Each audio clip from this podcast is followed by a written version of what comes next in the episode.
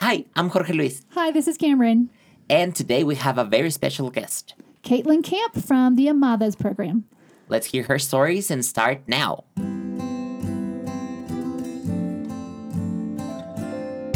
Hopecast. Learning about the life and mission of education equals hope.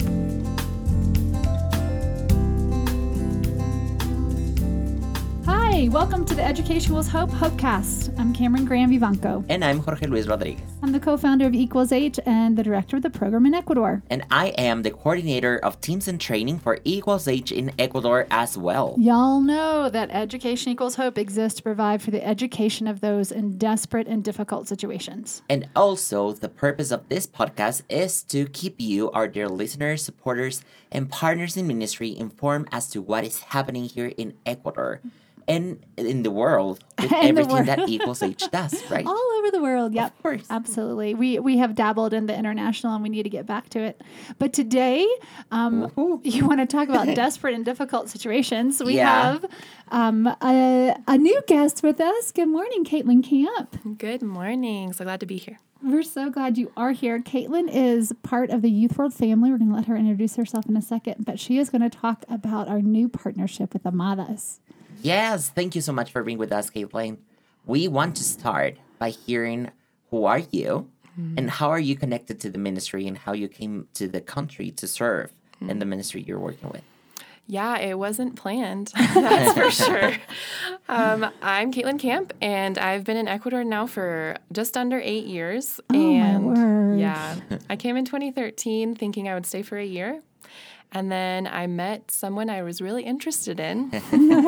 and we started dating. He's from here. And we got married a year and a half later. And Wow. I'm still here in Ecuador, which is really an amazing, an amazing thing for both of us. And have the cutest little redheaded boy. Yes, born 15 days before the pandemic, Little River. He is now part of our family, and we're just so excited to have him so fun. here living his thir- third culture life with us. Of course. Yeah, maybe you should Yeah. have some podcasts on third culture. Yeah, maybe. it's needed. Yeah, and so Amadas is. I was actually part of various youth world ministries before getting involved with Amadas and the direct now the director of all of Feme. So let me step back a minute. Right. So, and I'll just remind le- Yeah. listeners that we had Hannah on the show, I Oh, think, in season one. Yes. And we kept switching back and forth between FEME, Fin de Esclavitud Ministerios Oh, Ecuador, And, and ESME ESME, End Slavery Ministries Ecuador. Because they're really the same thing, just are. in two languages. so you uh, work with Hannah, under Hannah, for a while Mm-hmm. you directed this program. But Amadas, to remind people, the, they have four branches. Right. And so mm-hmm. there's the residential Casa Dalia, the Caminos de Libertad, the mm-hmm. non residential program, the jewelry mm-hmm. making program, and then Amadas is. Amadas is the ministry with people in prostitution. So, and we, yeah, it's started as a street ministry, and I got involved because Hannah just one day said, "Hey, you want to come with me?" And I thought that would be great, um, and I'll try it. And it was That's crazy. what I love about our community. Right? Going down street ministry with the prostitutes, that would be great. I'm in. Go do it. and it was crazy because it was the date, and they just briefed me on the metro going down, like, oh, we think we might do a Christmas party for them. And I said, that's great. That's cool. I'm in on that too. And then we got down there. We went into a brothel.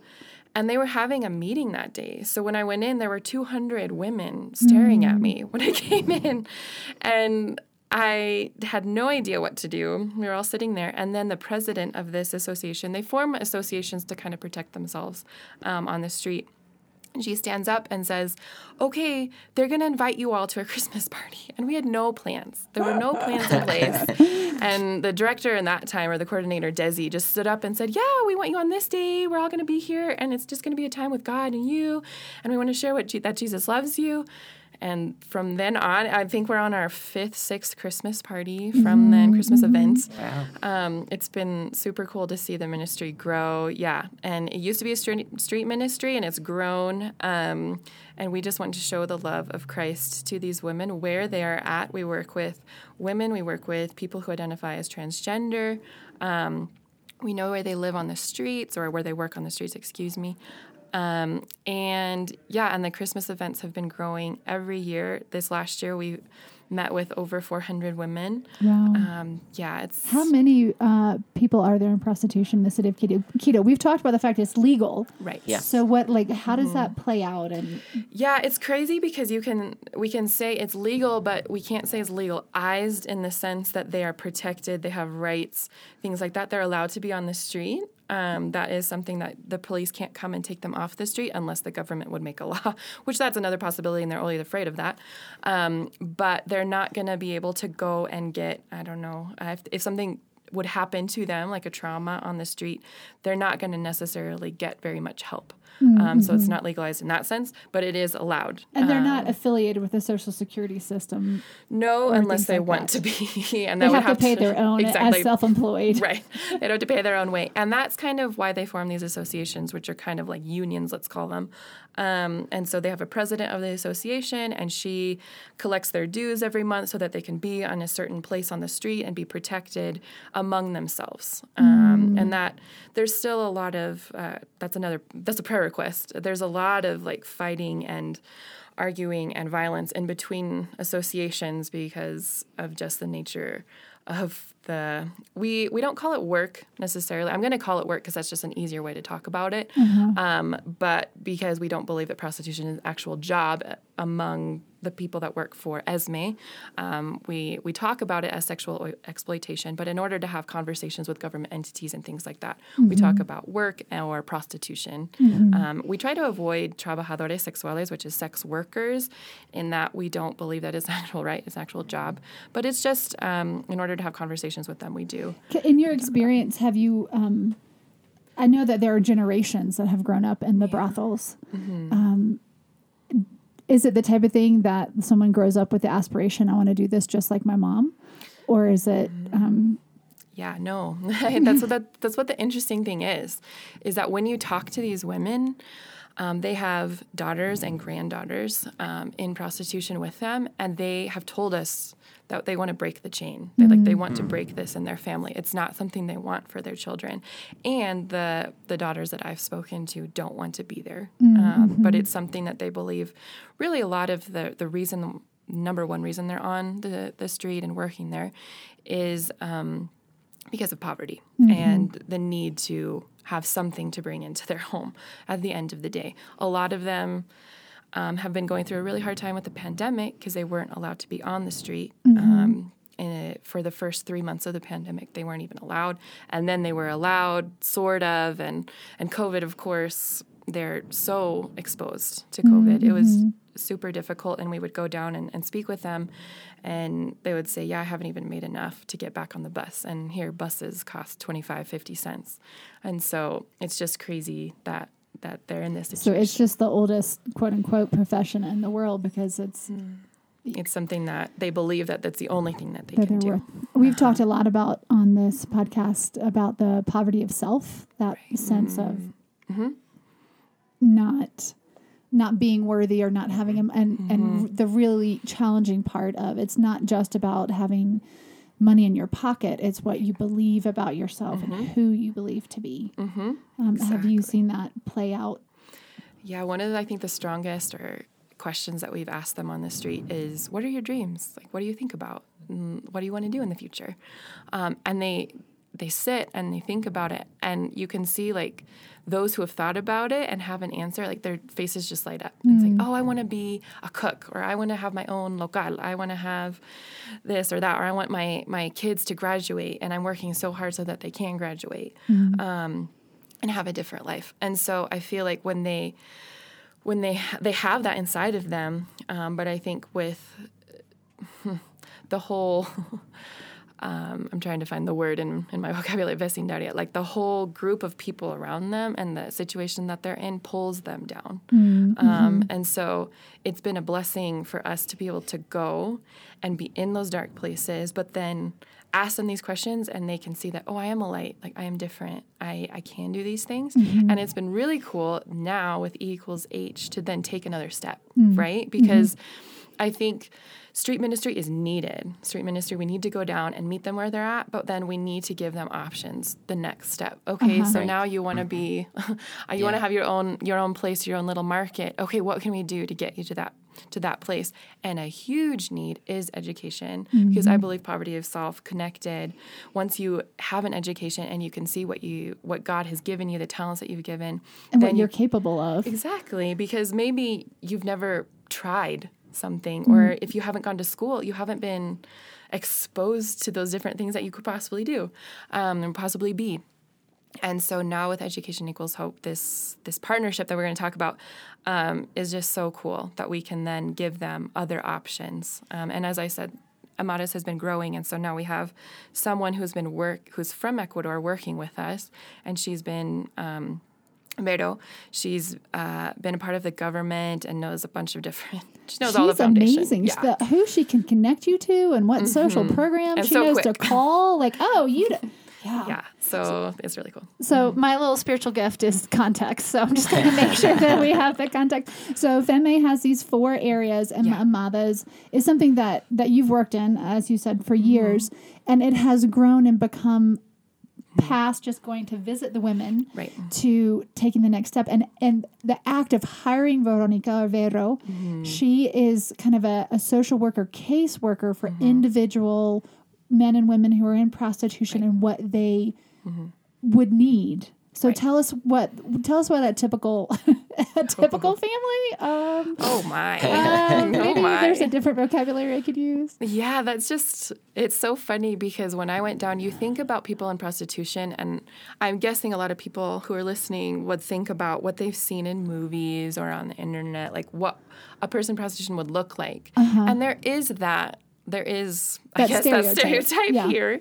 Um, but the women that we work with, I mean, when I first went down, I didn't know who was in prostitution and who wasn't. I didn't know the difference. They don't, um, I guess, they're not putting on tons of makeup. They're not expo- exposing their bodies like in a certain way. They're moms, and there's even an association that that we know of and, and are helping that are women over 60 years old. And so, the the average I would say with people that we work with are is 40 years old, and a lot of them are single women raising at least two, if not uh, more. A lot of them are raising four, six, eight kids from different fathers. So there's they're broken homes, um, most of them, and these women are basically trying to be the pillar of that home um, and provide for their families. So kind of that is sort of a typical um, person in prostitution, and then. But also, we have another population, which are the transgenders or people who identify as transgender.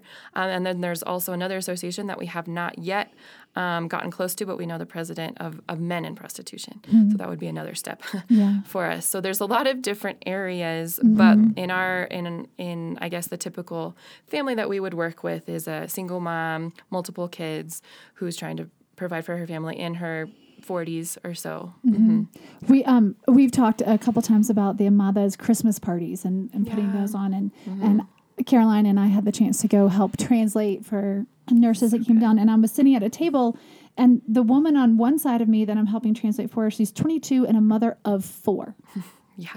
and the woman on the other side of me because I'm translating on both sides at the same time she's like 67 and I'm and Yeah. and I am just like um, my head's literally playing ping pong between the two um, women, but just also my mind going, oh my, oh my word, what? It's just And most of the women, so the 67 year old probably came from an association that we work with and partner with.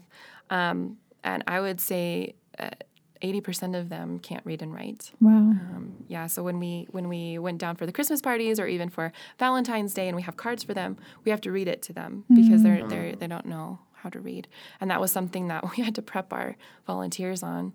Um, is that you never know, you never know if they have an education, if they don't. So just be as I don't know as forthcoming as possible. Read, um, find out their stories. Yeah, and the Christmas parties um, and, and events. They've been changing for the pandemic. We've been able to give them food kits because that's one of the biggest things that they need right now. Um, and in this one, we were able to do a medical team came down and helped us helped us out with that. And I was able to go down later, and I was just amazed at the difference of my life compared to the lives of the women that I work with. Um, one of the women came up and she just had a baby um, which is close to my heart because River was born in 2020. And she said, Yeah, and he was born, and he was born without an arm. And the whole time, like all of the ultrasounds, they never knew, and all of these things. And so I was sitting there and thinking, okay, God, what, how can we help this woman? I mean, it, it's so close to my heart that I want to help, but I, I'm here and I'm listening. And she was a Venezuelan refugee on top of um, being in prostitution and having um, a boy with with this discapacidad, with this um, disability. And what is really cool is now with Vero, we were able to get her connected with different foundations and provide the things that she needs: cribs, clothes, diapers. Um, and so it's not only listening, which was so important in that moment, and to pray for her because she broke down. I'm breaking down and wanting to weep at the same time. Um, but taking that next step to to provide for what they need and see that God is providing for them through these different foundations is really cool. And to be able to be that bridge, which is what again Education Equals hope we are hoping to be. We're not Vero, we're not Caitlin. We, we don't have the relationships, we don't carry the relationships with those women, but to be able to come along and support y'all as you do, and to give those resources.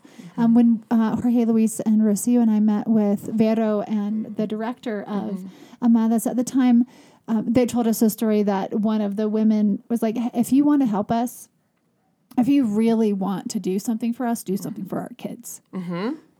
Yeah, the cl- straightest way to a mom's heart is through her kids, right? And so that's something that has been on our hearts and minds for a long time. Uh, we did school supplies through Equals H, kind of a separate thing before we became, offi- became official Uh, you partners. did school supplies through Equals H. You did the fundraising for that. Good job, you. yeah, it was it was amazing though because so many people wanted to give to this because explaining it in in terms of okay, yes, these women obviously they need education. Sometimes they don't have the time, sometimes they don't have the resources.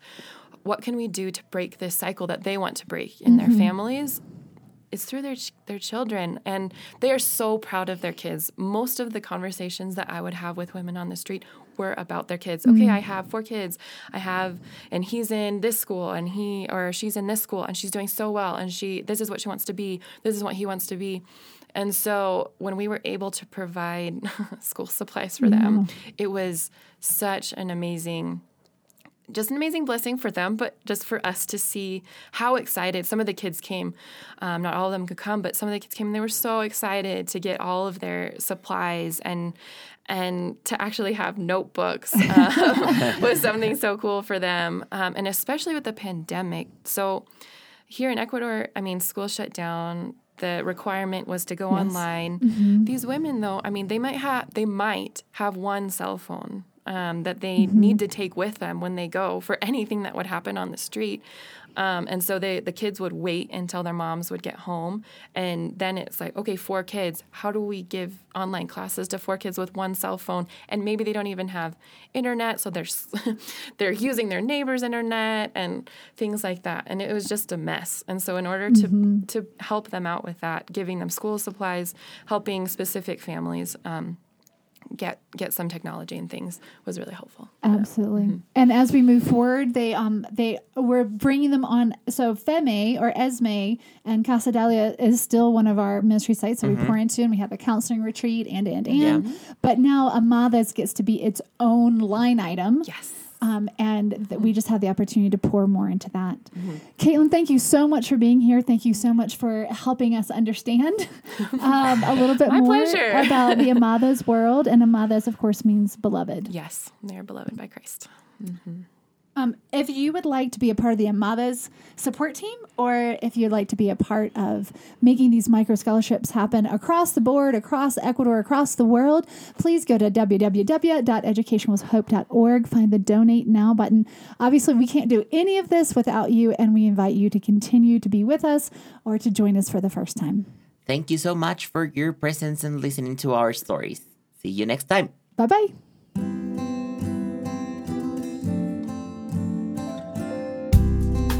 Thanks for listening to our Hopecast. If you want to join the mission or know more about it, please visit our webpage www.educationequalshope.org or check our YouTube channel and Instagram with the same name.